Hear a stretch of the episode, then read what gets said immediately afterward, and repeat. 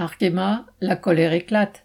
Depuis le 9 décembre, jour des négociations salariales NAO, les 13 sites de production d'Arkema sont en grève reconductible. En effet, la direction n'a proposé qu'une augmentation de 1,7% avec talon de 50 euros, moins que l'inflation officielle et donc largement en dessous de l'inflation réelle. Sur le site de Pierre Bénite, en banlieue lyonnaise, la grève touche tous les salariés. Postés en production, techniciens de laboratoire et même des cadres qui font quelques heures de grève ou expriment leur solidarité avec les grévistes. Même l'annonce de la rupture des négociations des NAO par la direction n'a pas entamé le moral des grévistes. Les travailleurs ne voient pas pourquoi ils devraient faire les frais de l'envolée du coût de la vie.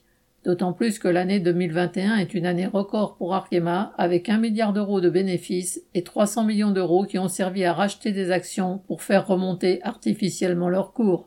Cerise sur le gâteau, juste avant les NAO, Arkema a dépensé 5 millions d'euros pour changer son logo. Alors sa radinerie pour augmenter les salaires ne passe pas. Devant la détermination des travailleurs, la direction a rouvert les négociations lundi 20 décembre pour annoncer 20 euros supplémentaires. C'est encore loin du compte, mais un premier recul.